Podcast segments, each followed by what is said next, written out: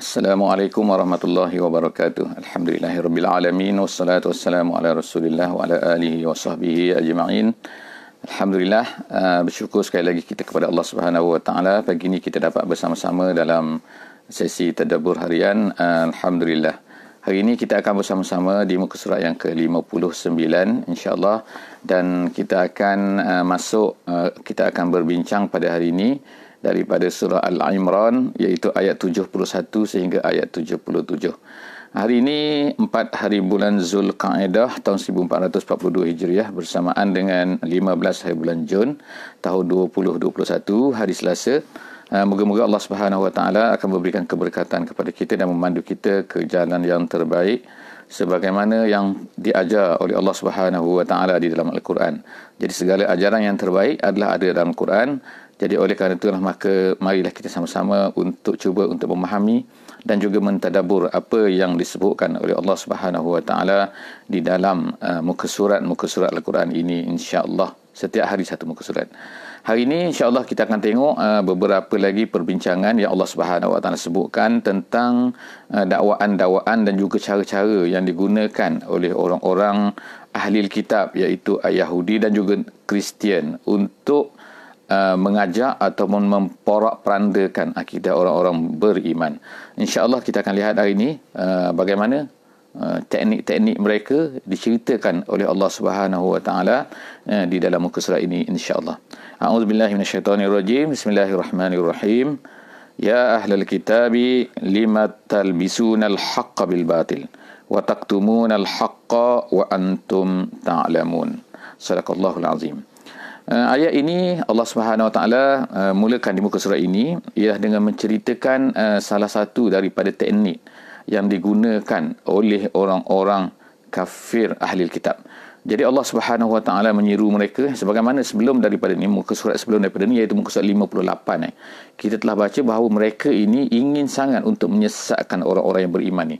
Kalau boleh mereka nak sesatkan dan mereka telah cuba Uh, menyesatkan sebahagian daripada sahabat-sahabat yang mengajak sahabat-sahabat ini kepada uh, ajaran Yahudi mereka.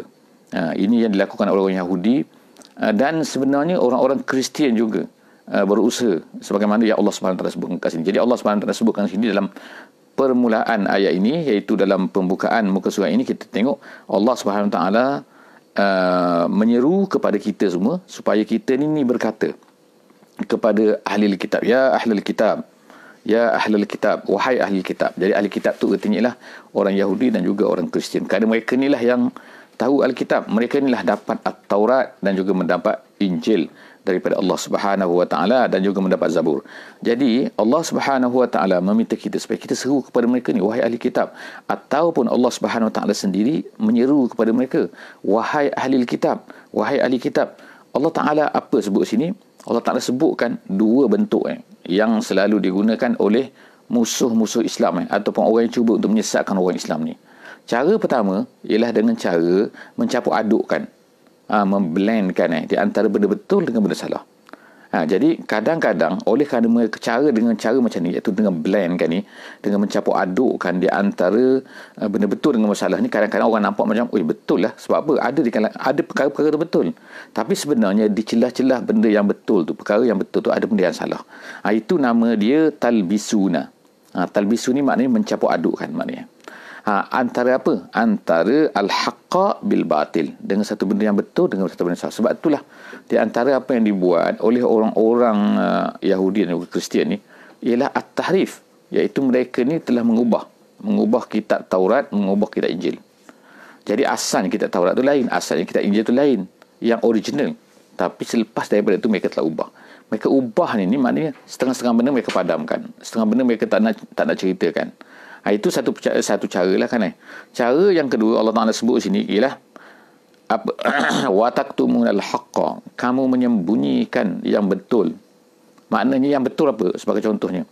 Yang betulnya ialah disebutkan dalam kitab mereka tu bahawa Nabi Muhammad sallallahu alaihi wasallam akan lahir. Dan sepatutnya mereka semua ni ikut Nabi Muhammad sallallahu alaihi wasallam tapi mereka tak nak ikut. Ha, jadi itu adalah di antara yang disebutkan oleh Allah SWT. Wataktumunal haqqa kamu menyembunyikan kebenaran. Jadi itu cara yang kedua. Cara yang pertama bercampur aduk. Cara yang kedua ialah menyembunyikan. Ha, tak nak beritahu yang betul.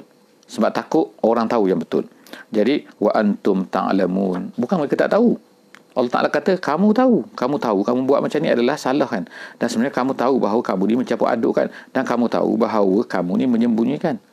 Jadi Allah Subhanahu Wa Taala sebut sini cabar mereka, marah kepada mereka, kenapa kamu buat macam ni? Kenapa? Sedangkan kamu tahu. Kemudian lagi, apa lagi yang mereka buat? Itu salah satulah. Ha, dua perkara yang mereka buat kan. Allah Taala sebut lagi kan, membongkar lagi kan, apa yang mereka lakukan sebenarnya. Jadi perkara ini dibuat sebenarnya bertalu-talu kan. Sejak daripada zaman Nabi. Dah ada dalam Quran dah kan. Cara-cara mereka ni kan. Dan kita akan lihatlah pada hari ini kan. Perkara ini masih lagi berlaku.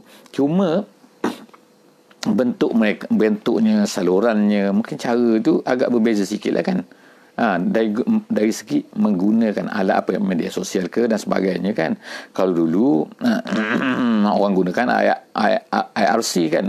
Dalam ini tahun 80-an, tahun uh, 90-an kan. Kemudian sekarang ni orang guna pula media sosial yang banyak tu kan. Berdebat sana, berdebat sini kan. Jadi mereka tu sentiasa benda ni sama saja. Apa yang Allah Taala cara mereka yang ketiga ni Allah Taala sebutkan. Wa ta'ifatum min ahli kitab. Satu kumpulan pula daripada ahli kitab. Buat apa mereka? Mereka berkata apa? Qalat mereka berkata Sebahagian daripada mereka ni pula. Jadi ada yang dalam tafsir kata ini adalah Yahudi. Tapi ada yang kata bahawa ini dilakukan oleh sebab turunnya ialah ada 12 orang pendeta Kristian yang telah buat macam ni. Ha, plan macam ni kan. Jadi apa yang mereka buat ialah Allah Taala sebutkan sini aminu billazi unzila ala allazina amanu wajhan nahar wakfuru akhirahu. Maksudnya apa?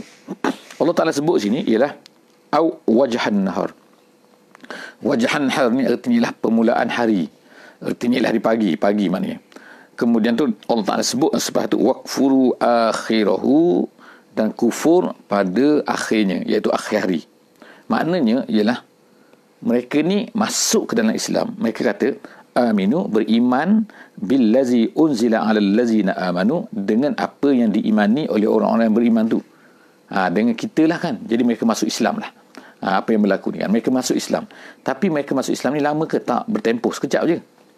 Tempoh ni maknanya bukan selama-lamanya. Bukan mereka tu nak masuk. Jadi mereka ni munafik lah. Ha, pura-pura masuk dalam Islam eh. orang Yahudi dan juga Kristian eh. kemudian apa yang mereka buat ialah apa? Pada pagi tapi petang jadi tak semesti pagi petang eh. tapi maksudnya ialah pada sebahagian daripada waktu kan maknanya sebentar mereka masuk kemudian lepas tu mereka keluar balik jadi apa apa uh, dia punya significance sini kan? Kenapa mereka buat macam ni? Kerana kerana, kerana bagi orang Arab mereka faham, mereka tahu, mereka yakin kan bahawa orang Yahudi dan juga orang Kristian ini lebih hebat daripada kita. Mereka kata orang Arab, orang Arab kata kita ni semua berhala. Orang Arab kata mereka ni oh mereka ni ada kitab, mereka ni ahli kitab, mereka ni ada nabi dan sebagainya. Kita tak ada nabi apa, kita ada nabi Nabi Ibrahim dia kata orang-orang Arab kan. Ah jadi tanggapan orang Arab bahawa orang Kristian dan juga orang Yahudi ni mereka ni lebih tahu lagi. Jadi apabila Nabi Muhammad SAW datang, jadi mereka tiba-tiba orang Kristian atau orang Yahudi ni masuk Islam. Tiba-tiba selepas daripada masuk Islam mereka ni keluar balik daripada Islam. Jadi apa yang tergugat di sini? Bagi setengah-setengah orang Islam yang masih baru, yang lemah iman dia, dia akan fikir macam ni. Dia fikir, kalaulah orang Yahudi dan Kristian yang lebih tahu tentang agama, tiba-tiba masuk Islam dan kemudian tiba-tiba keluar balik murtad balik menunjukkan apa? Menunjukkan bahawa mesti ada something wrong dalam ada benda yang tak betul dalam Islam ni. Sebab kalau semua betul takkanlah mereka ni keluar.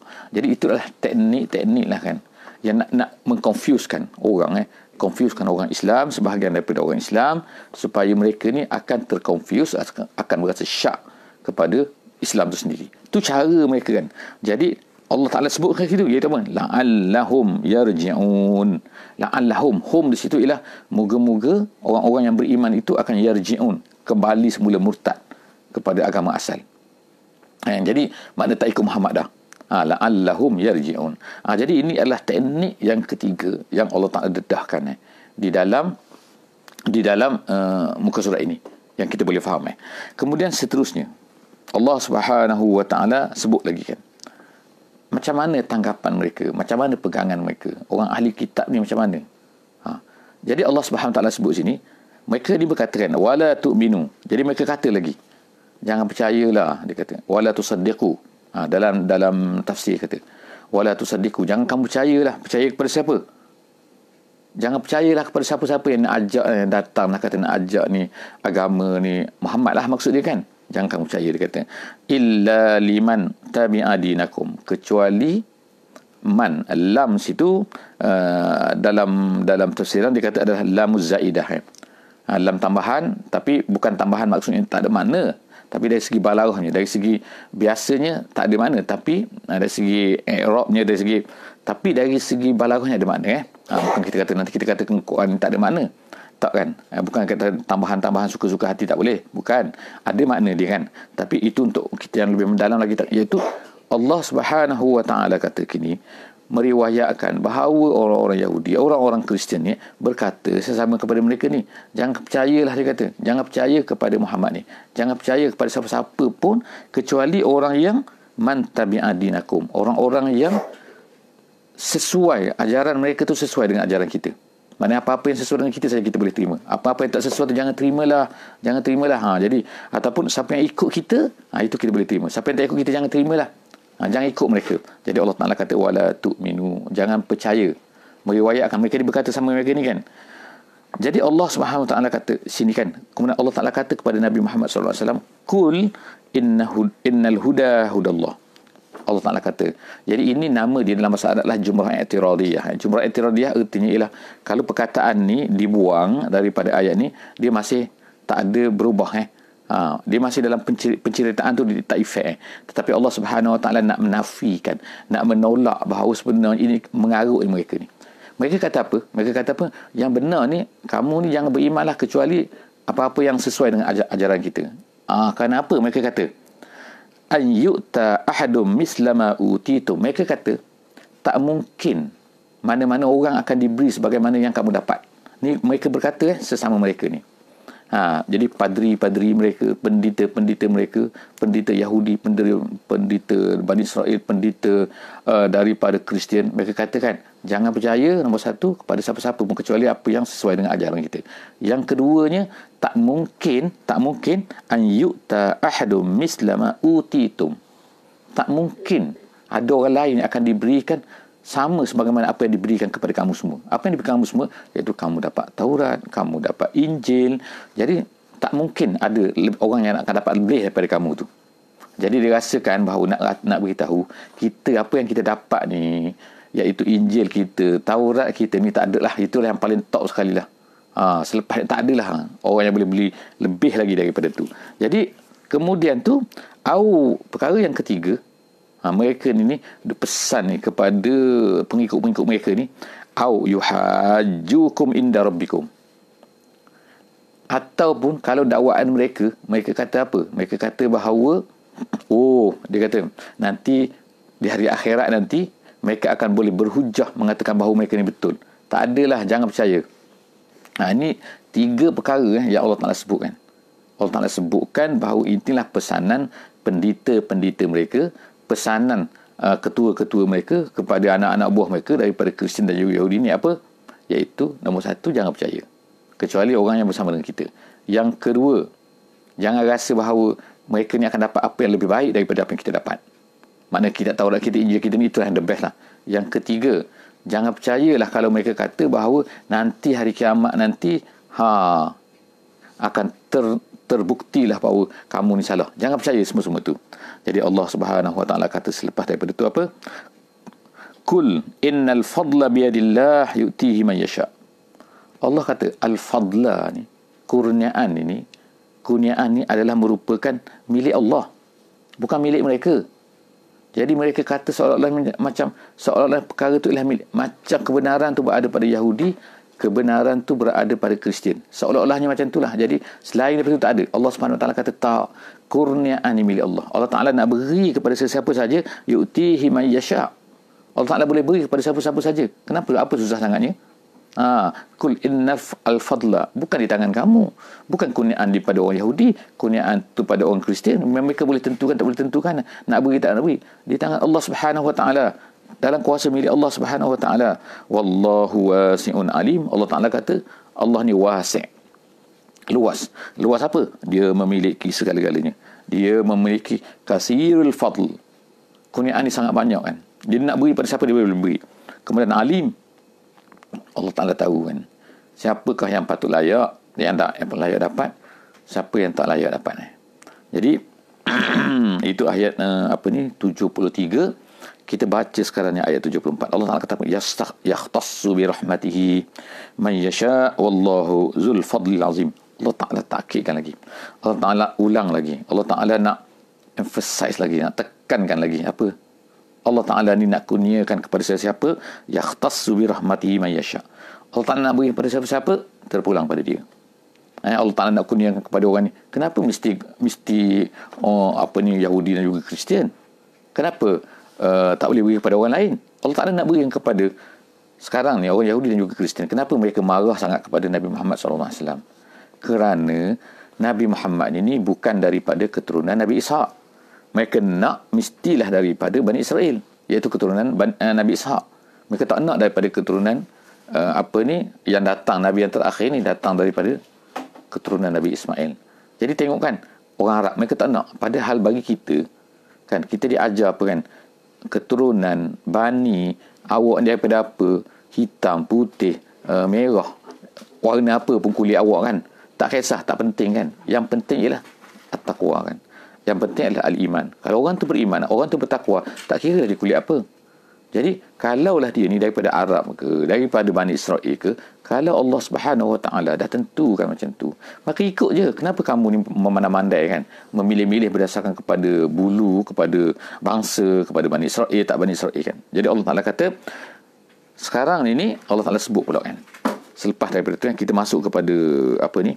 Uh, ayat ayat 75 ni ialah uh, uh, hiz, hizib baru eh dipanggil kan kita boleh tengok dalam mushaf tu Allah Taala ceritakan sekarang ni ialah tentang perangai. Perangai setengah daripada Bani Israel ini taklah semua Bani Israel ini tak boleh percaya. Ha, itu Allah Taala nak beritahu kepada kita kan bahawa ada Bani Israel ini yang boleh percaya. Maknanya kita tengok pun pada hari ini kan adalah orang kafir pun yang boleh percaya sebenarnya kan. Bukan tak boleh percaya semua kan.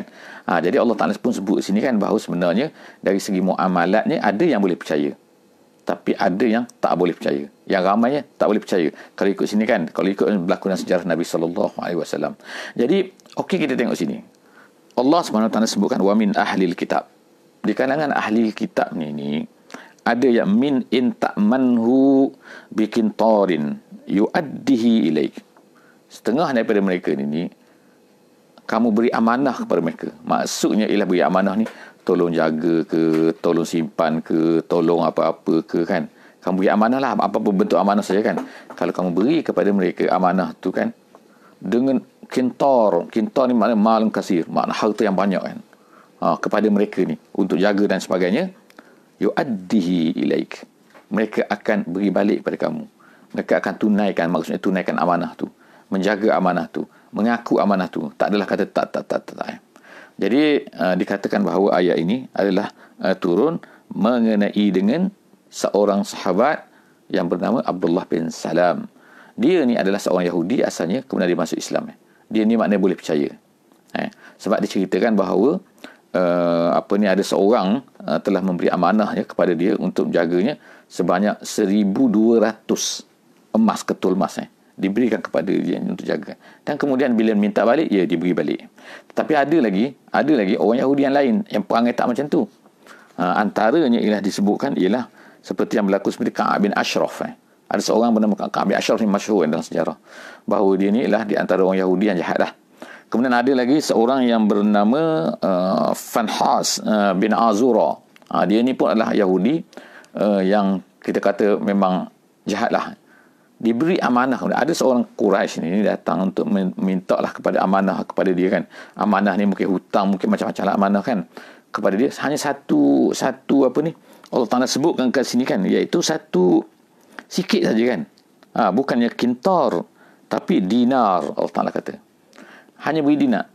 Bila nak minta balik bila nak tanya balik dia kata tak ada tak ada tak ada. Dia kata tak ada. Tengok kan? Maknanya tidak amanah je kan? Dalam dia khianat ni Kenapa mereka berperangai macam tu? Kenapa setengah-setengah daripada orang Yahudi, orang-orang Kristian berperangai macam tu? Jadi Allah tak sebut sini. Di antara ahli kitab ini ada orang yang beri amanah, kamu beri amanah kepada dia dengan harta yang banyak mereka akan beri balik pada kamu mereka akan tunaikan amanah tu. Dan tetapi ada wa minhum man in ta'manhu bidinar. Kamu beri amanah suruh jaga suruh ni kan kamu berhutang dan sebagainya satu dinar je kan? Mereka apa? La yuaddihi ilaik. Mereka tak tunaikan. Mereka tak beri balik amanah tu kan illa ma dumta alaihi qa'ima Allah Taala kata Sehinggalah kamu ni terpaksa berdiri lama, kamu ni terpaksa menagih-nagih kan eh. Maknanya penat lah kita kan nak minta balik nak cakap habis benda, habis kertas, ha, habis prosedur. Sebab apa? Sikit je padahal tapi mereka ni tak mengaku. Tengok itu adalah di antara sifat. Jadi Allah Taala kata zalika. Kenapa mereka buat macam tu? Zalika tu artinya mereka perangai macam tu tu adalah kerana apa? Bi annahum qalu laisa alaina fil ummiyyin sabil. Mereka kata anggapan mereka ialah apa? Tak tak jadi masalah. Tak bersalah kita kalau kita buat macam tu kepada orang-orang ummiyin ummiyin tu maksud mereka ialah orang-orang Arab uh, yang bukan golongan daripada Bani Israel. Makna terhadap orang Arab makna kalau kita sekarang ialah yang bukan Bani Israel lah yang bukan geruk mereka mereka tak kisah. Kan jadi Allah Taala kata sekarang ni laisa alaina fil ummiyin sabil itulah setengah-setengah ada di antara ajaran orang-orang Yahudi sekarang mereka panggil orang-orang yang bukan Yahudi ni sebagai apa? Sebagai goyim. Goyim tu maknanya lembu maknanya. Jadi maknanya mereka ni boleh uh, apa ni menzalimi, mereka boleh buat apa sahaja. Itu ajaran mereka kan. Jadi maknanya kalau bunuh orang yang bukan Bani Israel, bukan Yahudi, okey. Ha, yang tak boleh buat. Makan riba dengan Yahudi, bukan Yahudi boleh. Dengan sama-sama mereka tak boleh. Ha, itu di antara ajaran-ajaran lah yang Yahudi bawa kan ha, yang maknanya menindas tidak amanah kepada orang lain jadi Allah Taala sebutkan kepada kita di sini kemudian Allah Taala kata ajaran mereka mereka rasa tak bersalah benda tu kan laisa alaina fil ummiyina sabil kemudian Allah Taala kata wa yaquluna 'alallahil kadzib wa hum ya'lamun dan mereka mengatakan kepada Allah mereka mendakwa maknanya kan benda-benda ni semua ni perkara-perkara mereka buat ni semuanya adalah arahan daripada Allah Allah Taala ajar mereka. Sedangkan Allah Taala kata wa yaquluna 'alallahil kadzib. Mereka tipu. Mereka mengatakan satu perkara yang sebenarnya bukan Allah Taala ajar pada mereka. Jadi mereka mengatakan wa yaquluna 'alallah. Mereka mengatakan menisbahkan kepada Allah. Mengatakan ini adalah kata-kata Allah al-kadzib penipu. Kemudian wa hum ya'lamun sedangkan mereka tahu apa yang mereka buat tu. Ayat 76 Allah SWT tu sambung eh. Sambung apa? Nak tolak apa dakwaan mereka. Dakwaan mereka apa? Tak ada apa. Mereka kata bahawa ini adalah ajaran Allah ini adalah tak mengapa kita ni buat meng, men, menzalimi ke membuat apa-apa terhadap orang bukan bukan Bani Israel bukan Yahudi. Jadi Allah Taala kata bala bala. Bala tu tu ha, jadi kalau ikutnya sini lah kita ada di situ ialah kita tu uh, uh, kalau kita mati kat situ bala iaitu apa? Nak menunjukkan apa? Bala tu ertinya di sinilah tak.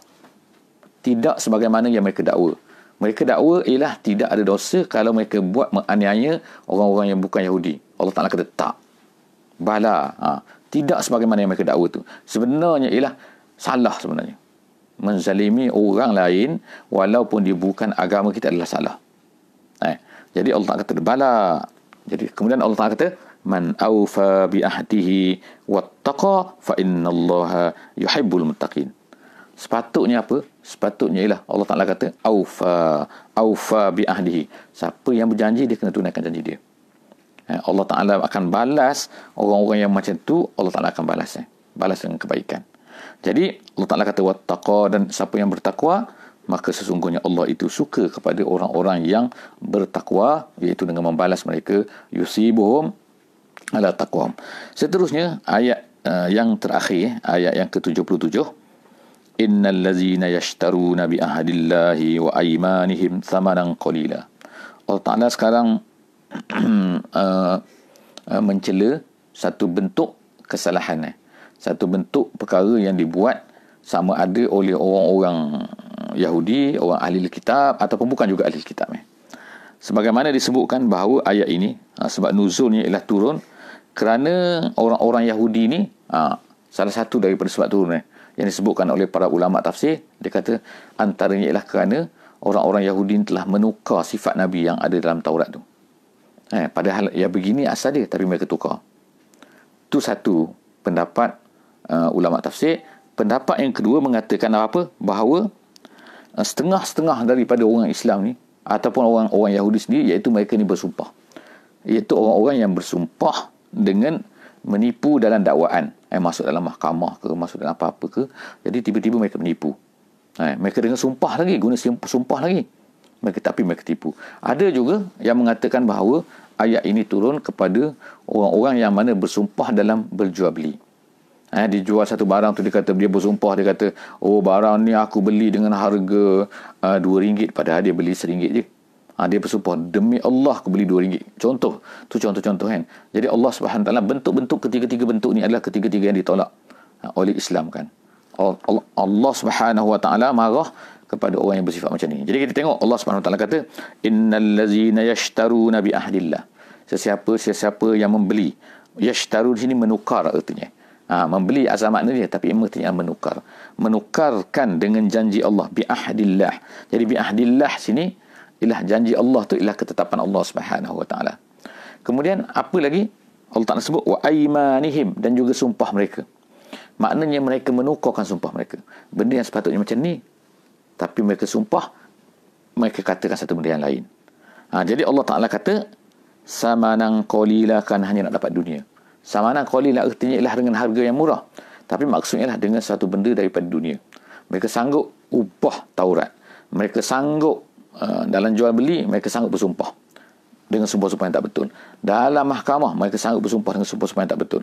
Semua ni Allah Ta'ala kata, Innal lazina yashtaruna bi ahdillahi wa aymanihim. Kemudian Allah kata samanan qul ulaika balasan di sini ialah ulaika mereka ini la khalaqalahum fil akhirah. Allah Ta'ala kata balasan mereka ialah yang pertama. La khalaqa. Khalaqa itu nasib. Tak ada peluang, tak ada balas, tak ada apa-apa. Mereka tak dapat apa-apa. Kan? Mereka, atas dunia mungkin mereka bukan dapat lah kan orang beli barang mereka ke. Orang ikut ke Yahudi ke. Orang tak nak ikut Islam ke. Maka berjaya lah soalan kan. Mereka dapat something kan. Tapi Allah Subhanahu Taala kata hari akhirat la khalaqa lahum. Mereka tak akan dapat apa. Bahkan Allah Ta'ala kata wala yukallimuhumullah Allah Ta'ala tak akan bercakap dengan mereka. Kenapa tak bercakap? Tak bercakap ni adalah ibarat kepada kemurkaan. Kata ulama uh, tafsir jalan lain, dia kata maksudnya ialah Allah Ta'ala murka kepada mereka sehingga Allah Ta'ala tak bercakap dengan mereka. Jadi bercakap itu adalah iaitu merefer kepada marah. Marah sangat-sangat. Dan kemudian yang ketiga, wala yang suruh ilaihim. Allah Ta'ala tak pandang mereka.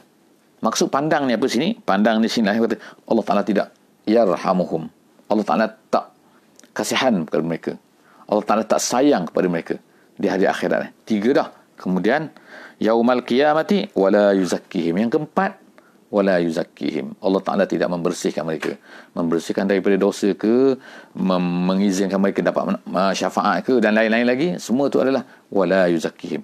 Jadi orang yang perangai macam tadi itu, Allah Ta'ala sebutkan iaitu Bani Israel yang menyembunyikan Taurat, yang mengubah Taurat ataupun orang-orang yang menyembunyikan mengubah uh, aiman mereka iaitu uh, aiman uh, sumpah mereka maka inilah balasan dia iaitu empat perkara yang disebutkan uh, oleh Allah Subhanahu Wa Taala. Dan kemudian yang terakhir sekali yang kelima walahum azabun alim mereka ini akan dikenakan azab. Jadi kalau kita tengok azab yang pedih. Jadi kita tengok kan sepanjang ni kan maknanya dahsyatnya kan seolah mereka ini mendapat lima perkara kan.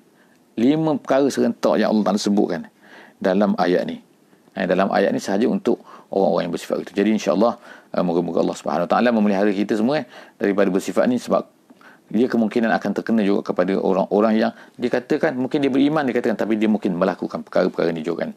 Jadi jagalah insya-Allah kan kita ingat kalau kita terbabit dalam kerja-kerja ni ataupun terbuat perkara ni minta uh, istighfar kepada Allah Subhanahu wa taala. Setakat saja insya-Allah uh, untuk sesi hari ini dan terima kasih uh, kepada semua uh, dan terutama juga kepada orang-orang yang berusaha untuk uh, membantu menyebarkan uh, video ni kepada seramai mungkin orang. Uh, jadi kita ada tulis kat sini uh, apa ni uh, nombor semua tu kan uh, bank semua tu kan siapa-siapa nak nak tu insyaallah. Dan terima kasih kepada pihak PMP Uh, pertubuhan uh, Muslim uh, proaktif uh, yang telah uh, bersama-sama kan uh, membantu untuk menyebarkan uh, video kita uh, pada kali ini pada setiap kali dalam sesi-sesi uh, ini insyaallah. Aku qouli hadza wa astaghfirullahalazim li wa lakum Wassalamualaikum warahmatullahi wabarakatuh. Bismillahirrahmanirrahim. Wal 'asri innal insana lafi khusr illa allazina amanu wa 'amilus solihat wa tawasaw bil haqqi wa tawasaw bis sabri.